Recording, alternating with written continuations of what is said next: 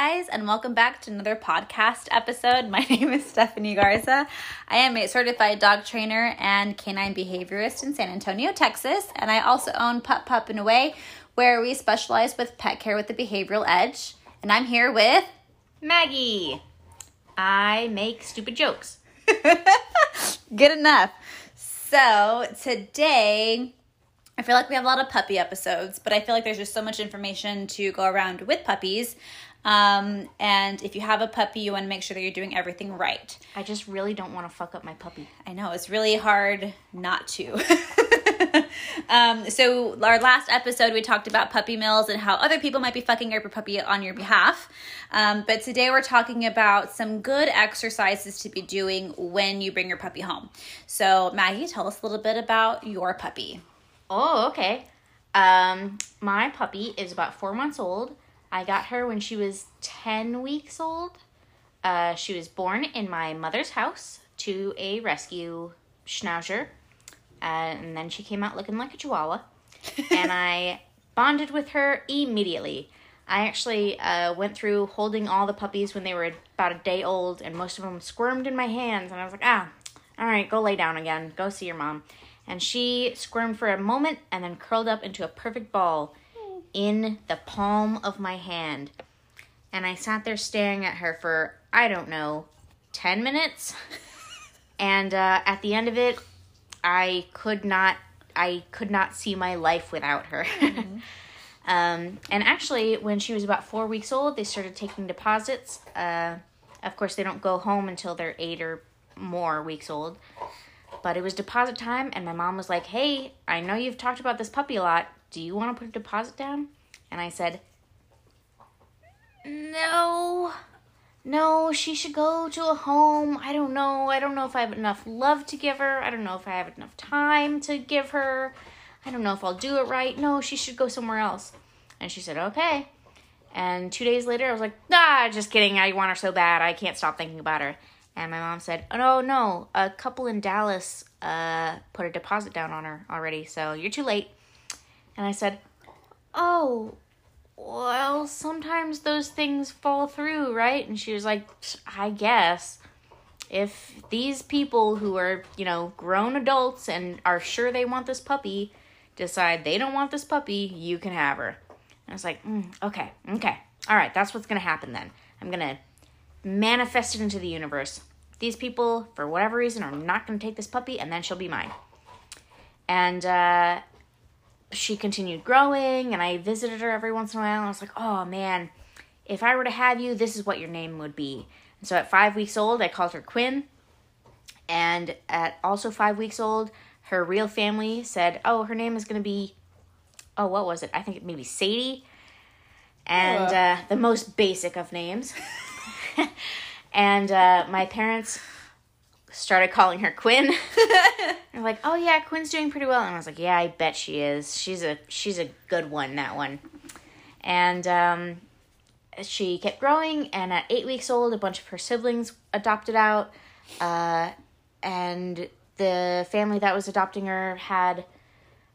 I don't know, plans or something that weekend. So they were like, oh, we'll do it next weekend. And then we had a freeze so they were like, well, we can't drive in the freeze. So then she was nine weeks old. And then the weekend they were supposed to come get her, they said, oh, we went through this big family thing. We happened to acquire a few more dogs. We inherited dogs. And we just don't have the room for her or the ability to care for a new puppy at this time. Um, you know, I, I'm sorry. I hope a wonderful family comes along, and my mom was like, "Oh, my daughter's taking her." and um, actually, out of the blue, my mom texted me. She said, "You have a life changing decision to make," and I said, "Yes, I'll take her, please. Yes, put my name down." And she goes, "How?" Okay, well, yeah, it is about the dog, and you sure you want her? I was like, "Yep, it's fate. It is fate. I manifested this. Give me that puppy." And uh, then I, you know, paid my deposit and purchased my very first puppy, adopted my very first puppy all on my own. On your own. Did your parents help you adopt Corky? Yeah, I was still in high school. Mm. Um, he might have actually been I don't know if we paid for him or not, or like if after you know 15 years of service to this to this rescue, he was just kind of, you know, forgotten about and fell through the fell through the cracks and given to us. Um, but also raising Quinn has been completely on my own, Yeah. whereas him. Uh, I was still in high school. My mom was stay at home, so she did his like potty training and fed him with all the other dogs that we had. And then I went to college when he was like a year old, or le- I got him my senior year, so it was probably less than a year old. I left, and she was stuck, you know, finish raising him and everything. But her, I live on my own. It is me and my three pets, and uh, so what, it's you're an adult? I don't believe it any day. and uh, so it's it's all up to me, and I think I'm ruining it. it's I think it's really easy to accidentally ruin things because you have as a person just being a person in the universe you can't control or predict how every experience is going to go and the one time that it ends badly it could have a long lasting effect which makes puppy socialization a very tricky thing to go through um, but also something that's a huge necessity that everyone has to go through.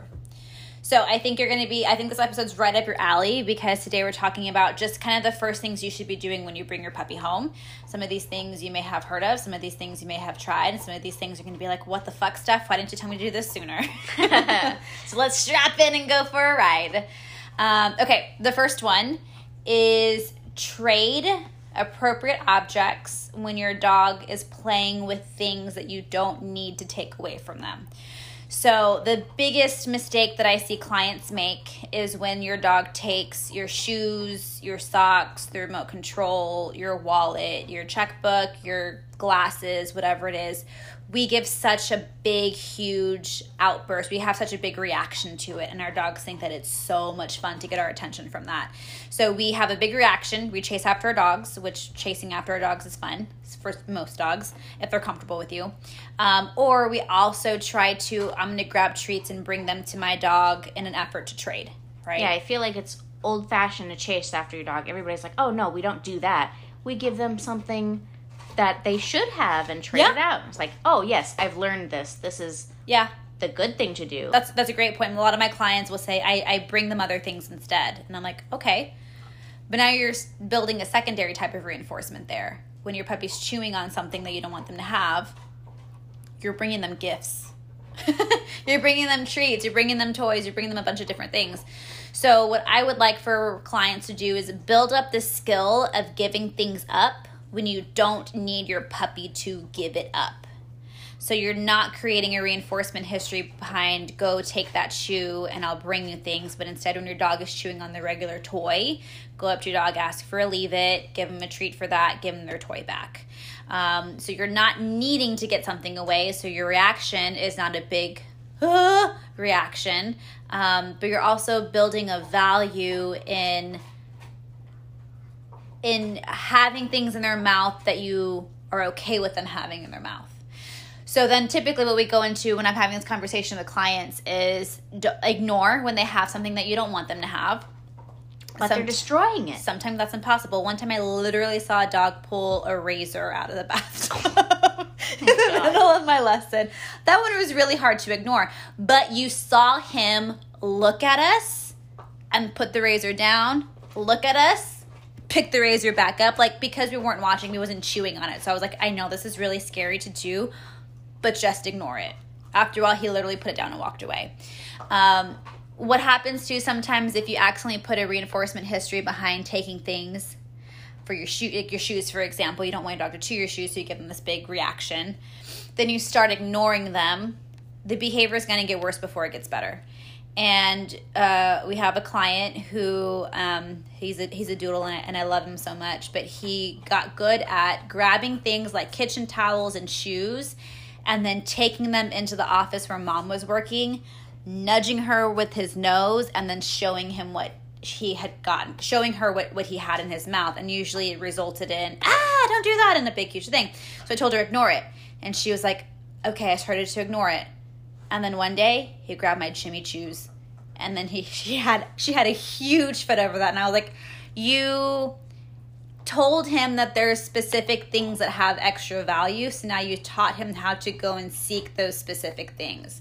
So when we have a reward history behind something like this that you don't want and then we go cold turkey with the reinforcement history, meaning your dog's used to grabbing shoes, he's used to getting your attention, you stop giving him the attention. The behavior is always going to get worse before it gets better. He's going to start to realize, how come me bringing you this shoe doesn't work? Okay, let me go grab you this. Let me go bring you this instead.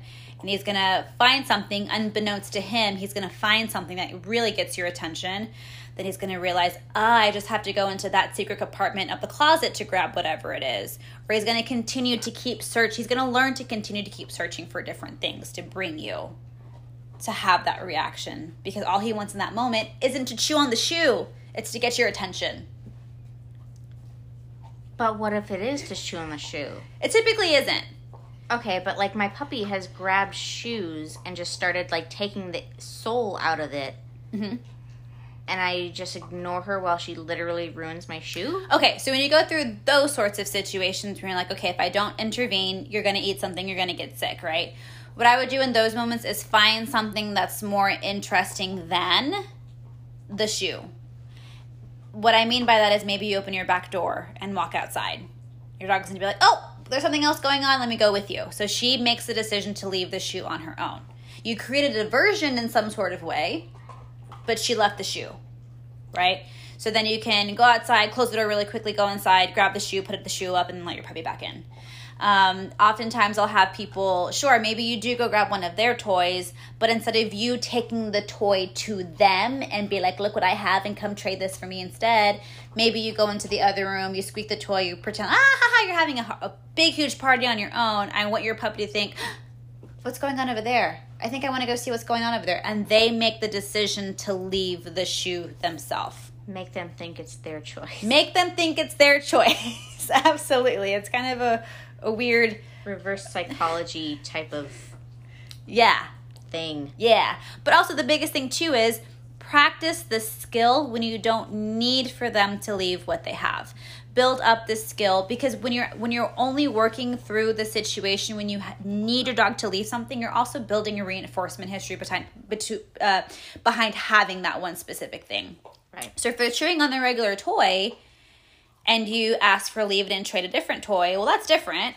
Or if you do the same things but then reward your dog for letting go of that then you're building a reinforcement history when you don't need your dog to do it. So that way your dog's learning oh, I just go grab a regular toy instead of going and grabbing my shoes. Okay, but then what's the point of teaching them when you don't need to if you never use it when you do need to?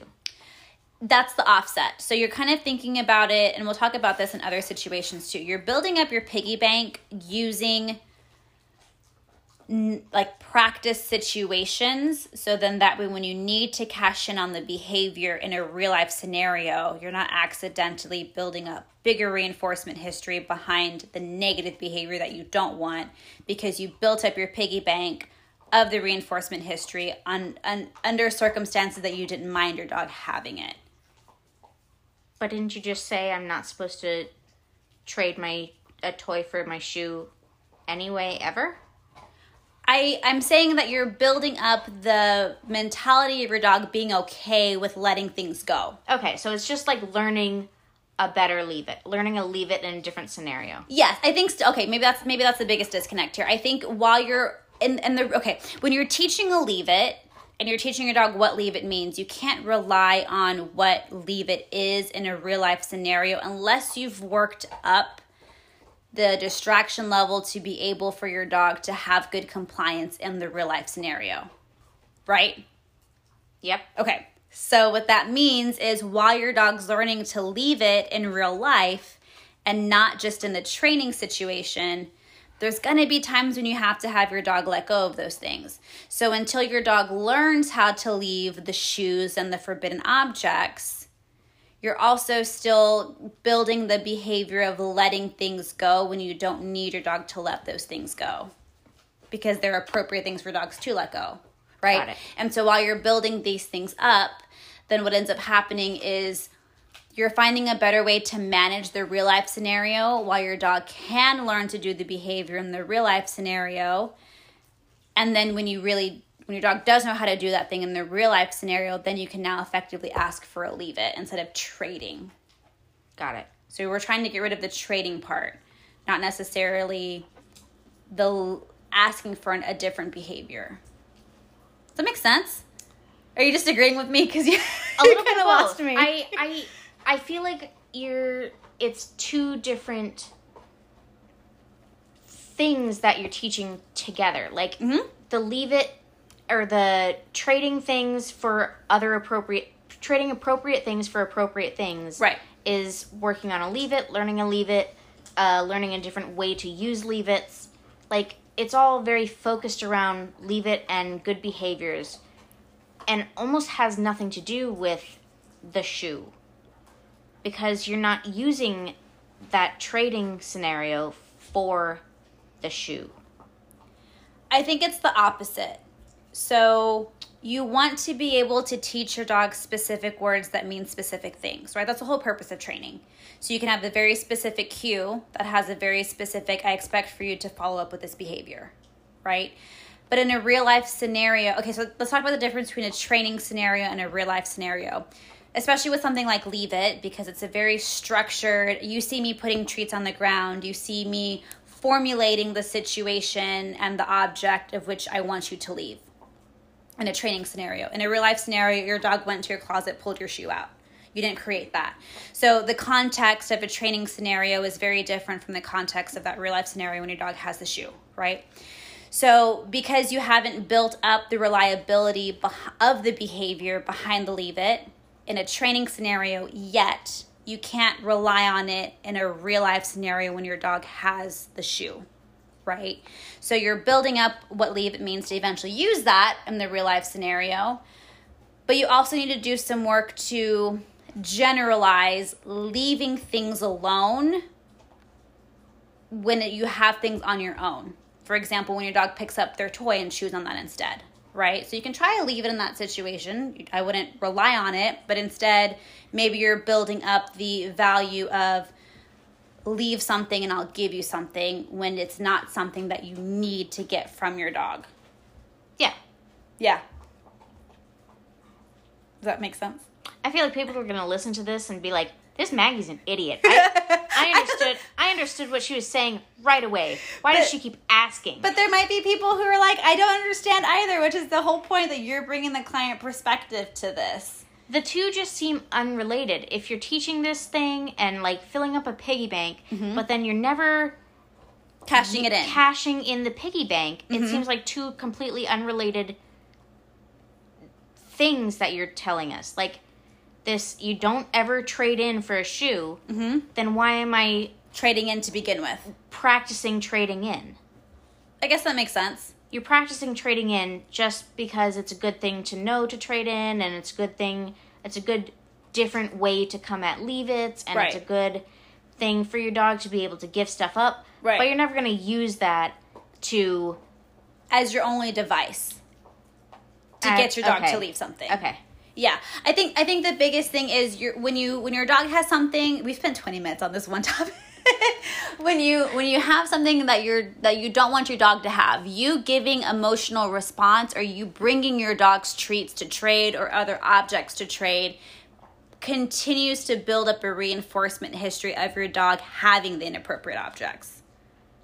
But I still think it's a good um a good skill to have in trading other things, but not only doing it when it's something that you need to get away from your dog. And also never doing it when it's something you need to get away from your dog. Sometimes it has to be a last resort. There we go. Okay, does that make sense? That's okay. when I cash in my piggy bank. Sure, that's when you cash in your piggy bank. When it when it really is the razor blade and okay, maybe in that situation, had that dog been chewing on that razor blade in the middle of my training session, you bet your bottom ass I'm gonna go do something about it. I'm gonna go do something about it and not just goddamn I hope he doesn't chew off his Got you. And at that Molar. point, he is so used to trading for good things, and it's not a big deal. And Right. Okay. Right. Okay. that Alright, next topic. Good. I'm glad that we went through that rabbit hole for 20 minutes, and thank you for enduring it if that's what happened for you. I'm sorry if she didn't cut that whole thing out. I'm not going to. We'll just see what happens. If we see that the, the play marks drop after 2005, we know exactly what happened. Man, these podcasts really went downhill since Maggie got on here. Okay, next one food bowl exercises. The biggest thing that I see people do is they want their dog to get used to people being in their food bowl. Um, so they'll do really inappropriate things around the food bowl. Like if your dog's eating, I'm gonna go and stick my hands all up in the food bowl and just pray that you don't have a negative reaction. Or I'm gonna go and take the food bowl away from you while you're in the middle of eating. Or I'm gonna go and I'm gonna push you away from your food bowl while you're eating. I'd say this is another thing that, like, oh, we're so woke now. We know to desensitize our dog by putting our fingers in the food bowl. The internet has taught me this. Yeah, but it also can create a frustration. I this is one of those things when I think a couple episodes back we talked about canine consent, which very sadly doesn't have as many listens to as some of the other episodes, which makes my heart really sad because I think canine consent is actually a really decent topic that everyone should consider. But if you were to stick your hands in my food, I'd also be really pissed off at you. So what ends up happening is your dog might have neutral responses to you doing this. But after some time, because now you're being a big pain in my ass, and because every time you're next to me while I'm eating, you stick your grubby hands in my finger or you stick your grubby hands in my bowl, now I'm going to start to have negative reactions. You don't build good behaviors by only putting your dog through the stressing situation without having something to counteract the negative behavior. So, can I put my fingers in their bowl and then give them a piece of chicken? Kind of. Well, I would start off even slower than that. I would, if you're gonna have to walk by your dog, toss a piece of chicken in their bowl and then keep moving without you having to put your hands in their bowl. I want your dog to think when you come by, nothing but good things happen. I don't have to endure a little bit of something and then get something good from you. It's something neutral that only ends in a positive, not something that's neutral that, ugh, now you keep doing this, now I'm frustrated and, and, and annoyed by you, or something that you did and then you kind of try to make it better by giving me a piece of chicken for it. Okay. I want your dog to think instead, I really like it when you come next to my food bowl because you only put chicken in my bowl. Yeah. And then eventually you can work your way up into now I touched your bowl, now I gave you a piece of food. Maybe I, maybe I did stick a finger in my in your bowl and then I gave you a piece of food. But the other half of this situation that we have or the conversation that we have to talk about is why do you feel the need to do this for your dog anyways? So, when I have a baby and my baby is sticking their fingers in my dog's bowl, my dog doesn't rip their hand off. Great uh, great thing to say. Also, how about we think about management? How about we think about putting your dog in maybe a gated area? How about we think about putting your baby in a high chair when your dog is eating? There's other ways that we can consider doing those things without causing that stress to begin with. Cool. Yeah? Good topics. Okay, That one wasn't as hard. not as hard. we got through that in three minutes. All right, puppy class. Um, you guys have also heard me talk about puppy classes before, so we'll go through this pretty quickly. But what should you look for when you're in a puppy class? It's safe and it's clean. Um, the numbers aren't that big. Um, my puppy classes are usually between eight to 10 puppies, but it's usually myself and at least one other assistant. Um, so, relatively small numbers. Um, it focuses both on socialization, play, and training. So, there's a little bit of everything. Um, I think socialization and play are a little bit different. I think your dog learning how to play with another dog is developing play skills. And then socialization is your dog learning to be around people, dogs, sounds, different textures, different stimuli in the environment without having a negative effect. Exposure to different Exposure. things. Yeah, yeah. So it focuses on a bunch of different things. Um, another one is it doesn't overwhelm your dog. Um, this one's been a lot harder for me as a trainer to manage in a puppy class since we've been getting, you know, pandemic puppies. Um, but typically, when I'm walking into a puppy class and I'm seeing a dog have, you know, be a little bit more reserved, um, one thing that you want a good dog trainer to do is to adjust either the level of activity that we're doing for you and your dog or to adjust the environment in some sort of way to make things easier for your dog or at least to be able to talk to the parent through that. Um, and so like one thing for example is if i have a puppy who's like hiding under a chair I'll go up to that person, I'll talk to that person about how to protect that dog's space, make sure that they're um, physically putting themselves in between their puppy and another puppy who wants to come say hi if their puppy's having a negative reaction, being nervous or being scared. Not to force the puppy to go say hello to per- to a dog, so like don't grab them by the collar and pull them into the center of the room.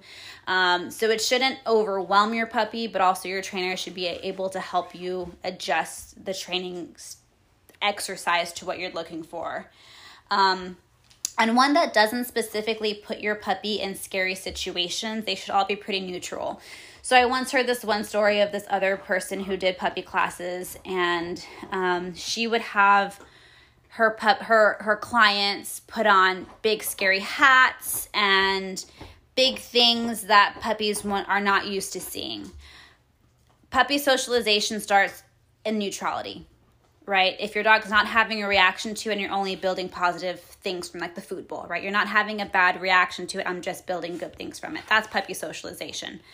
Puppy socialization is not you're recognizing that your dog's having a meltdown and then you're forcing your dog to interact with it and just quote unquote get over it, right?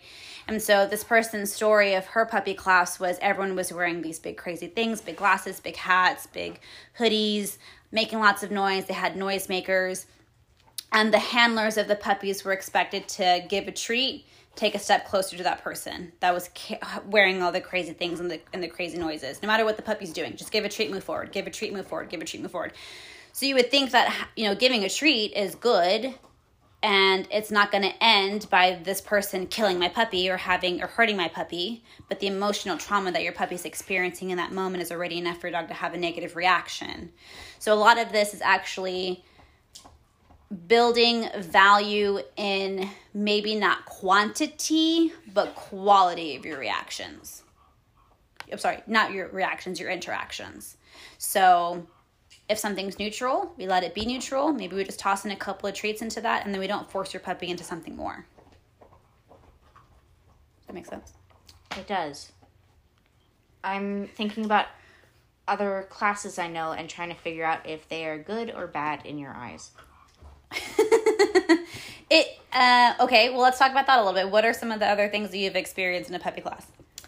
Um, like we have themed this this theoretical class mm-hmm. has themed days. Yep. So one of them would be like sounds, and we'll play sounds, mm-hmm. and the puppies will originally be startled, but we treat the hell out of them, and you know it's just like a split second of the sound. Mm-hmm. Treat, treat, treat, treat, treat. Wow, that was so great give them a second, and then play the sound again. Treat, treat, treat, treat, treat. And as we play the sound over and over, give them, you know, time to recuperate. Mm-hmm. By the end, by the, you know, I don't know, 10th time we're playing the sound, the puppies don't react that much anymore. Yeah. And I've always thought of that as a very positive experience or like a, okay. a, very a good example of socializing them to these sounds. Gotcha. Am so that's, I wrong?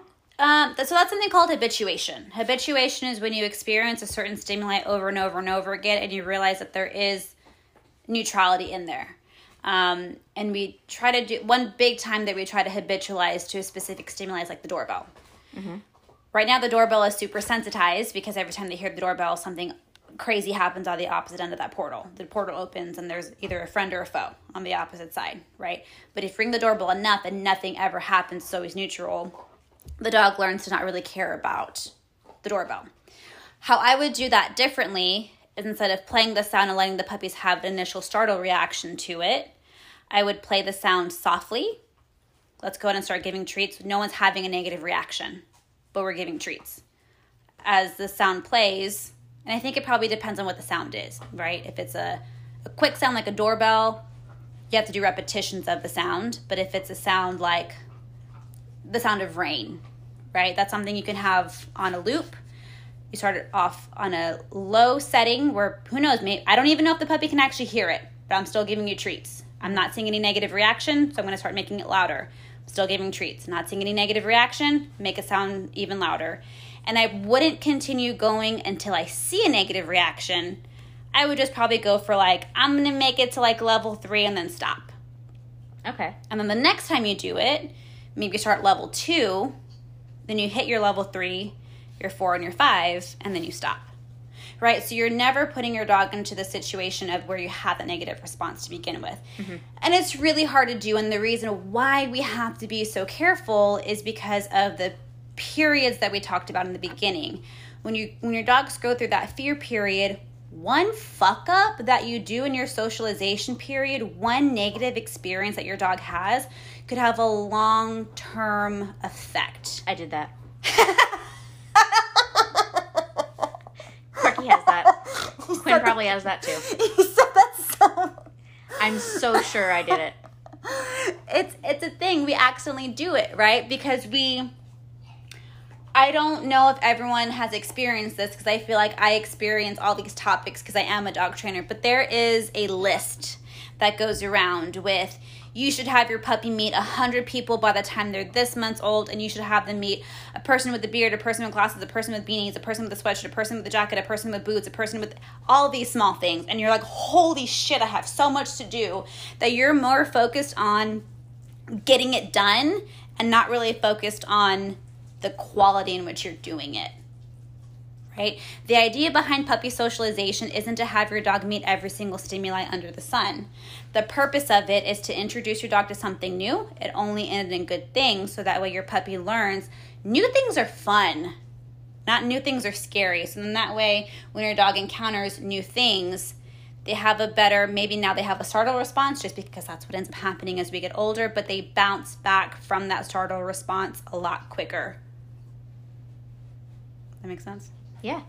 that was I feel like that was a little bit not that that was a hard one for you to grasp at all, but I feel like that was a lot of good good talks about. It's yeah, I it's it's easy to grasp and I really liked you telling me, you know, maybe this is how you would do it better. But just because I have this experience with somebody who did it differently, I, I really like to hear your point of view um, on how you would do it and how, you know, I also think that the recent pandemic has really set a different tone to how I experience or how I have my clients experience puppy socialization in my group classes. And that's kind of one of the things that I'm experiencing or playing around, experimenting with in your puppy class since you have Quinn in my puppy class. So, years ago, we would do something called Pass the Puppy. Everyone sits in a circle, you have your puppy, you touch an ear, you give a treat, you touch another, you give a treat, you pass the puppy. With this puppy, you touch a paw, you give a treat, you touch the other paw, you give a treat, pass the puppy. No one was having any adverse reactions to being handled by a new person. No one did. Now I'm finding that at least one dog out of my group of eight is having some sort of meltdown when they meet a person. Quinn, I'll point out right now that Yeah. Quinn is having a meltdown in the room. Yeah. She, for whatever reason, hates the room that we have this puppy social in. She shakes, has a panic attack, and then falls asleep. Yeah, shuts And- down from it. Yeah, And what's so great about this class is that Stephanie is able to adapt to us. And she says, okay, just focus on making this as least stressful as possible for Quinn. Give her attention, give her rewards.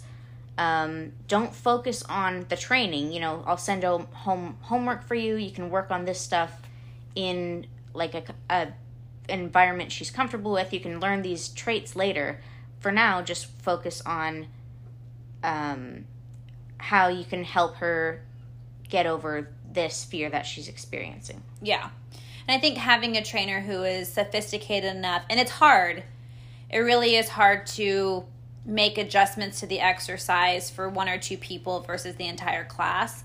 Do you have to have someone who's willing to say, and for a good reason, like, I think it's a good idea that you do not participate in this exercise, or I think you should participate in this exercise, but you're going to do it differently, which is kind of what I did with a couple of puppies in the, the puppy class that you had. So we did attempt to pass the puppy because most six out of the eight dogs look like they were happy to meet other people. Um, but I had the way that those two puppies specifically got passed around the circle be different, meaning the parents went around the circle with the puppy, and also the criteria of what it is that they should be doing was different.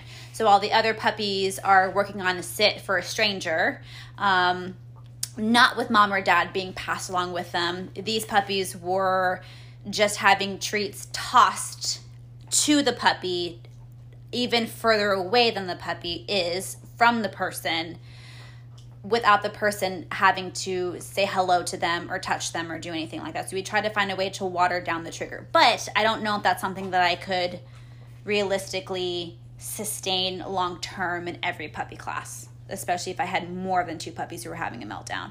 Also, both of these puppies I've already had some sort of private lesson with, or I've already had some sort of conversation about your dog has some stranger danger issues already. So that's puppy class. We got a, a couple more to go through. okay, the, the next one is prepping for handling and grooming. Um, I think that bath time is one that a lot of people struggle with. And I think that nail trim time is another thing that people have a lot of issues with. I think that you can always find a way to water down the exposure of the experience. So, for example, we'll talk about bath time. Don't give your dog a bath and also just try to placate your puppy by putting in a licky mat or smearing peanut butter on your wall, right? Take it one step at a time. Maybe you feed a couple of dinners or meals in the bathtub when the water isn't running and you're not needing to give your dog a bath. So you're just creating a positive experience with the environment first right? Then maybe you can do something like you have your puppy in the bathroom, not in the bathtub specifically, but you have the sound of the running water on while your dog is doing something enjoyable like eating their meal or having a long lasting chew or playing a game. Because um, I think that the sound of the running water is just enough to kind of freak your dogs out a lot. Um, then we go for maybe your dog has maybe an inch or two of water, but the water isn't running, and now you've put their meal in the water. So now they're like splashing around the water and like bobbing for their treats. Before you're doing all of that before you actually need to start bathing your dog. So you're kind of breaking down the exposure there. Um, when it comes to nail trimming time, you want to do some desensitization.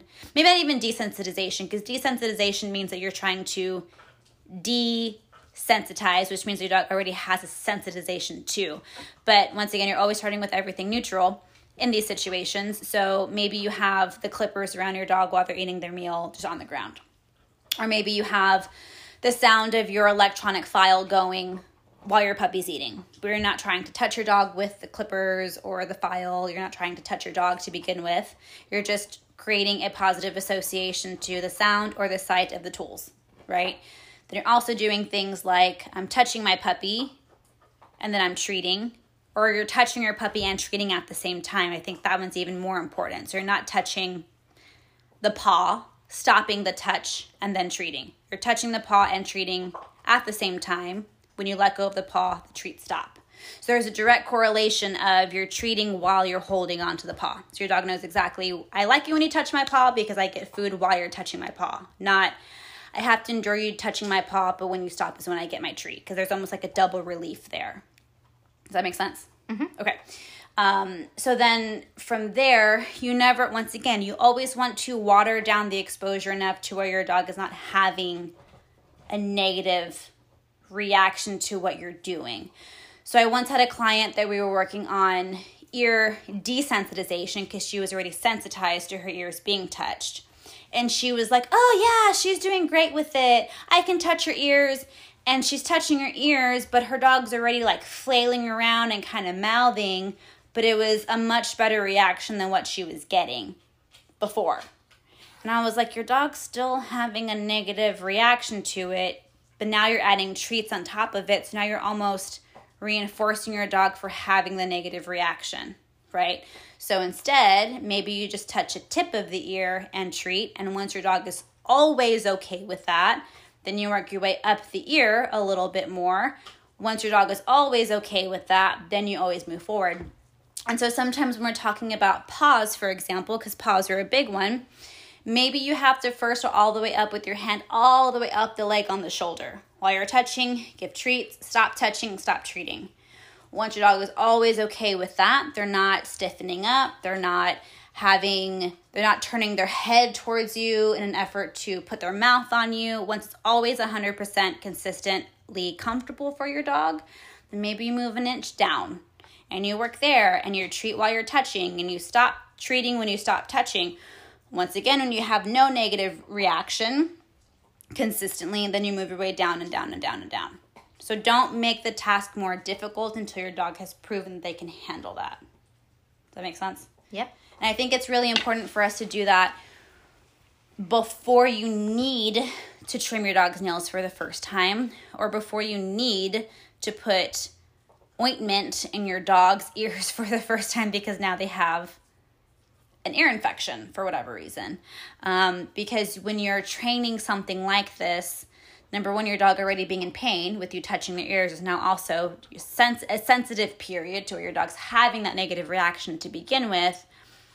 But also because you have to get fluids or ointment down into your dog's ear, you're always ending that experience with something negative happening.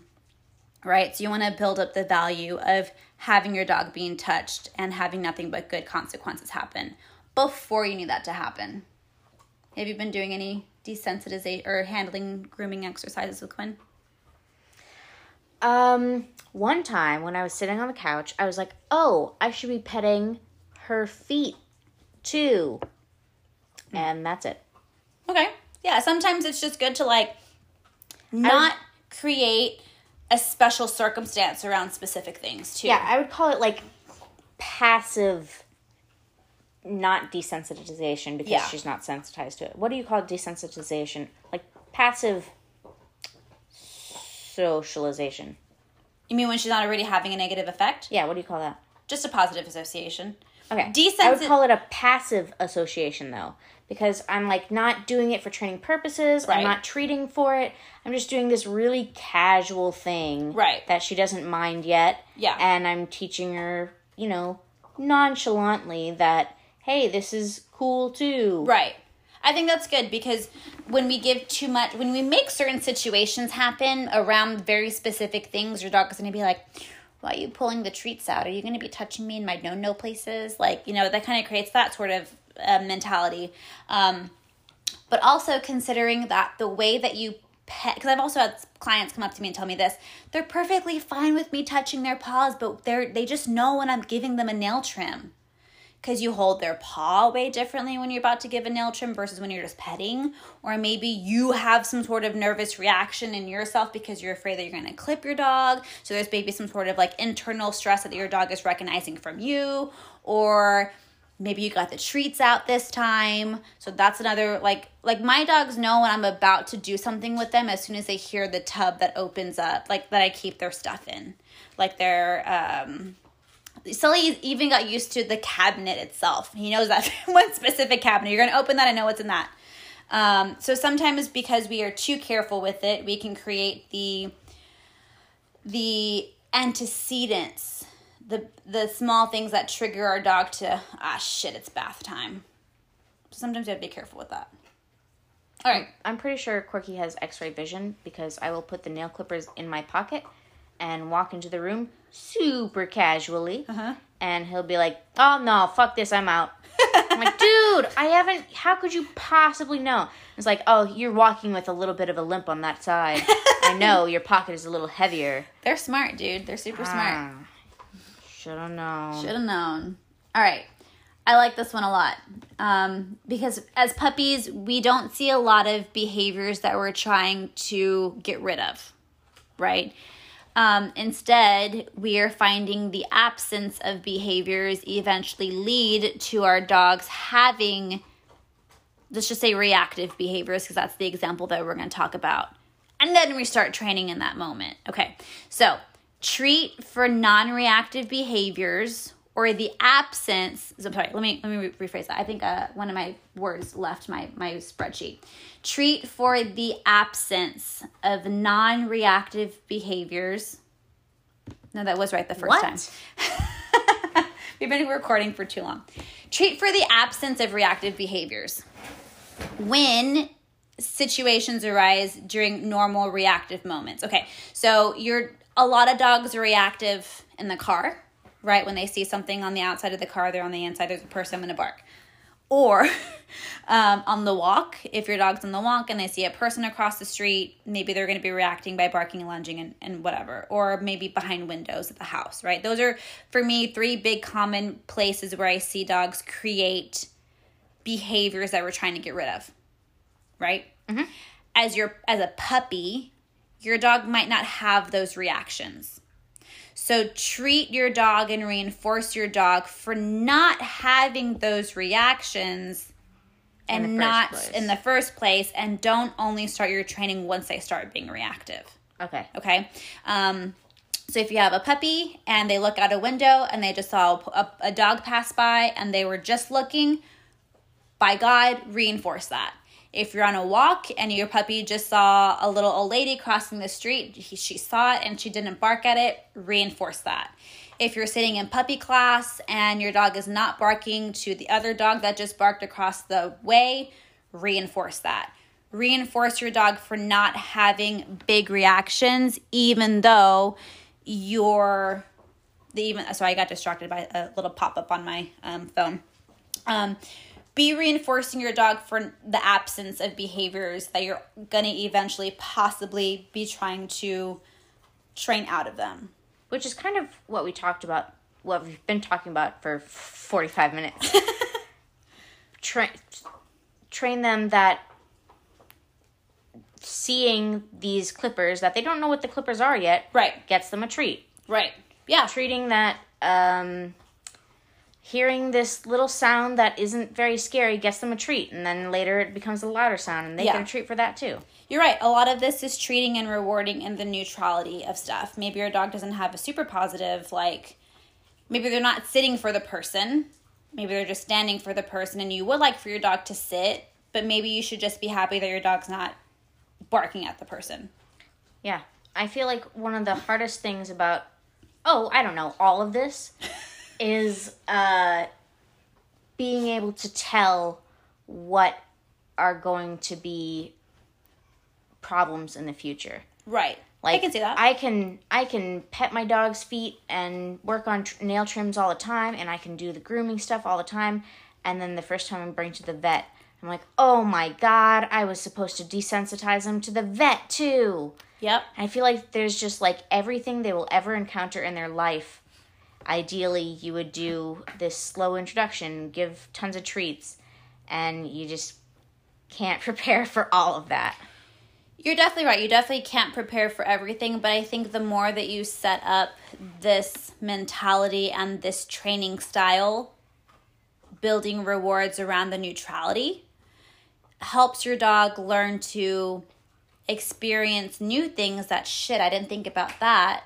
But your dog can take it and take it with a smile because, hey, I don't mind when new things, novel things happen because typically I know how to work through it better than creating my own coping mechanisms like the barking and the lunging, which is very common for dogs to do because it's just very common doggy behavior. Yeah, just kind of making a generalized positive reaction to new things. Yeah. I know you're hungry. I'll feed you in a second. I'm very sorry. okay, we have three more. And I think a lot of these are kind of reiterating a little bit of some so. of the things that we talked. Um, it says that we can a maximum recording of 60, 60 minutes. We have 12 minutes left on oh, this on this 50. session. I read it wrong. Okay. Um, okay, let's talk about really quickly bringing your puppy home. It could be a very pretty big traumatic experience for your puppy just to simply come home before you do anything else just the the small act of coming home could be a lot number one they no longer have their mom they no longer have their litter mates um, they're in a car for the first time. They're in the yeah, fuck yeah, they're in a car for the first time. Maybe they've met a couple of other people, but you are a whole brand new different person. Holy shit, I'm going home with you. I have no idea who the fuck you are. Um, so new people, new smells, new experiences. Maybe you're trying to put your dog in the crate for the first time. Well, not only is it the first time that they're being in a crate, but this is the first time that they're being completely left alone. They've had a whole litter of other puppies to be with. They've had mom to be with. Um, so the whole thing in itself is just a lot of really big newness that your puppy might not be fully equipped to deal with gracefully, right? So not only is it a new experience for your puppy, but it also could be the first time that they're lonely. So Um, just having grace while you're going through that, keeping that in the back of your mind while you're going through that. Um, take things slowly with your dog. Don't go home, put your dog in the kennel for the first time and leave for six hours on their very first night that they're there. Um, maybe you want to do something like try to bring home a blanket that the breeder has so that way they still have some sort of smell. I've heard of people having these little stuffed dogs where they warm up and they have like the sound of a heartbeat. Snuggle puppy. Is that what they're called? I think so. I have no idea if they work, but shit, it's worth a shot. Um, can't hurt, if anything. If your dog chews it up, no biggie, as long as they don't eat it. Um, I think also like a puppy dap collar, an Adaptil collar at this point might be a good idea just to give your dog a little bit of extra help in dealing with that somewhat traumatic experience of coming home. For you guys, for you and Quinn, I don't think that was a big, huge thing because she was used to you, she knew you. Um, I think one I interesting smell thing. just like my mom. I just wish that you guys could see this, like the the the seriousness on Maggie's face when she says some of these things. Oh my god. Um, one thing too is like if your if your breeder or whatever, wherever you're buying your puppy from, um, is close around, maybe you go meet your puppy a couple of times before you bring the puppy home, or different things like that. Um, could have really big effects. Okay, next one. Know your rules. Never let your puppy do what you wouldn't want your adult, full grown dog to do. Um, this is easier for dogs who might be small and a lot harder for dogs that are going to be really big later on. Um, but if you don't want your full grown Great Dane to be on the furniture when they're full grown, don't allow your puppy to do it now. Um, if you build up a reinforcement history behind these behaviors just because they're small and it's more manageable, doesn't mean that those means that you're building a reinforcement history behind behaviors that are going to be harder to break later on because now you have a reinforcement history behind those behaviors. Cool. Yep. Cool. I'm glad, I'm glad that one was nice and easy. So think of different things. Are you going to allow your puppy on the furniture? Are you going to be allow able to pick this dog up and do get him in the car, move him Yeah. away from this, move him away from that. I see a lot of people pick up their puppies, and Yeah. uh, a trainer I know says, "Hey, will you always be able to do that?" yeah. Oh no, I gotta treat. I gotta train them on how to do this themselves. Yep. Yeah, for sure. Especially while they're so like happy go lucky about learning these things about these new stimuli. Are you gonna allow your puppy to jump up on people? Are you gonna allow your puppy to sleep in the bed with you? Um, Yes, I am. ca- I mean, sh- my dog sleep with me. Um, counter surfing, right? One, it might be fun and cute when your dog is halfway able to reach up the counter. So you hee hee, you giggle, and you give him things. But then now that your dog can fully reach up the counter, maybe you wish you hadn't done that. So think about your rules. What would you want your big dog to do? What don't you want your big dog to do? And don't let your puppy do what you wouldn't want your dog to do when they are fully grown. All right, last one. And that's kind of just wrapping up a lot of the different things that we talked about just socialization in general. Don't force interactions. Let your puppy make the initiation of interactions, and it's always quality of the experience that outweighs the number of the experiences. So, if your dog is having a negative reaction, if they are scared, don't force them to meet something. Instead, try to find a way to break down that experience into a more manageable, more neutral state create a positive experience from there and then work your way upward. So I think your example of my puppy hears a really loud sound, I give them treats, let them recuperate, I hear, they hear it again, I give them treats is a way that your dog's experiencing experiencing something already having a negative reaction how you could better prepare them to experience that still get the same long-term effect and maybe still the same end goal but you didn't have to stress your dog out or startle to begin with by playing that sound on a more muted volume. I think a lot about um, introducing dogs to water with this one. Hmm. I think like a ton of people just want to toss their dog in and then give them treats while they're in the water. Right. It's way better to mm, start out with like a tiny bit of water Mm-hmm. and throw a treat into the water, and your dog thinks it's their own idea to walk towards it. Mm-hmm. Am I off base at all here? No, not at all. That, that kind of went in, into play with like the bathtub Yeah, the situation, bathtub. right? Um, but that's how I got Sully used to at least getting into a baby pool. Yeah. Um, I first got him into the baby pool, put treats in a dry, empty baby pool. He was Yep. cool with that. Then it was like, eh, it's kind of wet, but not really. And then still treats. And then just as time went, I put more and more water in. Now he loves baby pools. Does he love getting into a real pool? Nope, he sure does not. But he definitely loves baby pools now at this point, which is at least for me manageable because that's what a bath is. Cool. Being in a baby pool, kind of. But it's porcelain and in your bathroom And slippery. and slippery And terrifying. if you don't do it correctly. All right, that's puppy shit. How did that go? Uh, took a long time. Took a little bit longer than I expected, but we still kept it under an hour. Especially that first section when I was stupid. I think I did not do a good job of, of explaining it either. Ta-da! All right, guys, see you next time. As always, the fun doesn't have to stop here. Find us on all of our socials. We're on Instagram, TikTok, and Facebook at Pup Pup and Away SA. Uh, feel free to leave feedback or ask any questions about this topic or any desired future topics by DMing us on Instagram. Please rate, review, and subscribe on whatever platform you're listening to. Share us with a friend. Uh, and if you're ever so inclined, please feel free to donate. Nothing reinforces me more than money, besides food, and that might be why I get along so well with dogs. I hope to see you guys soon.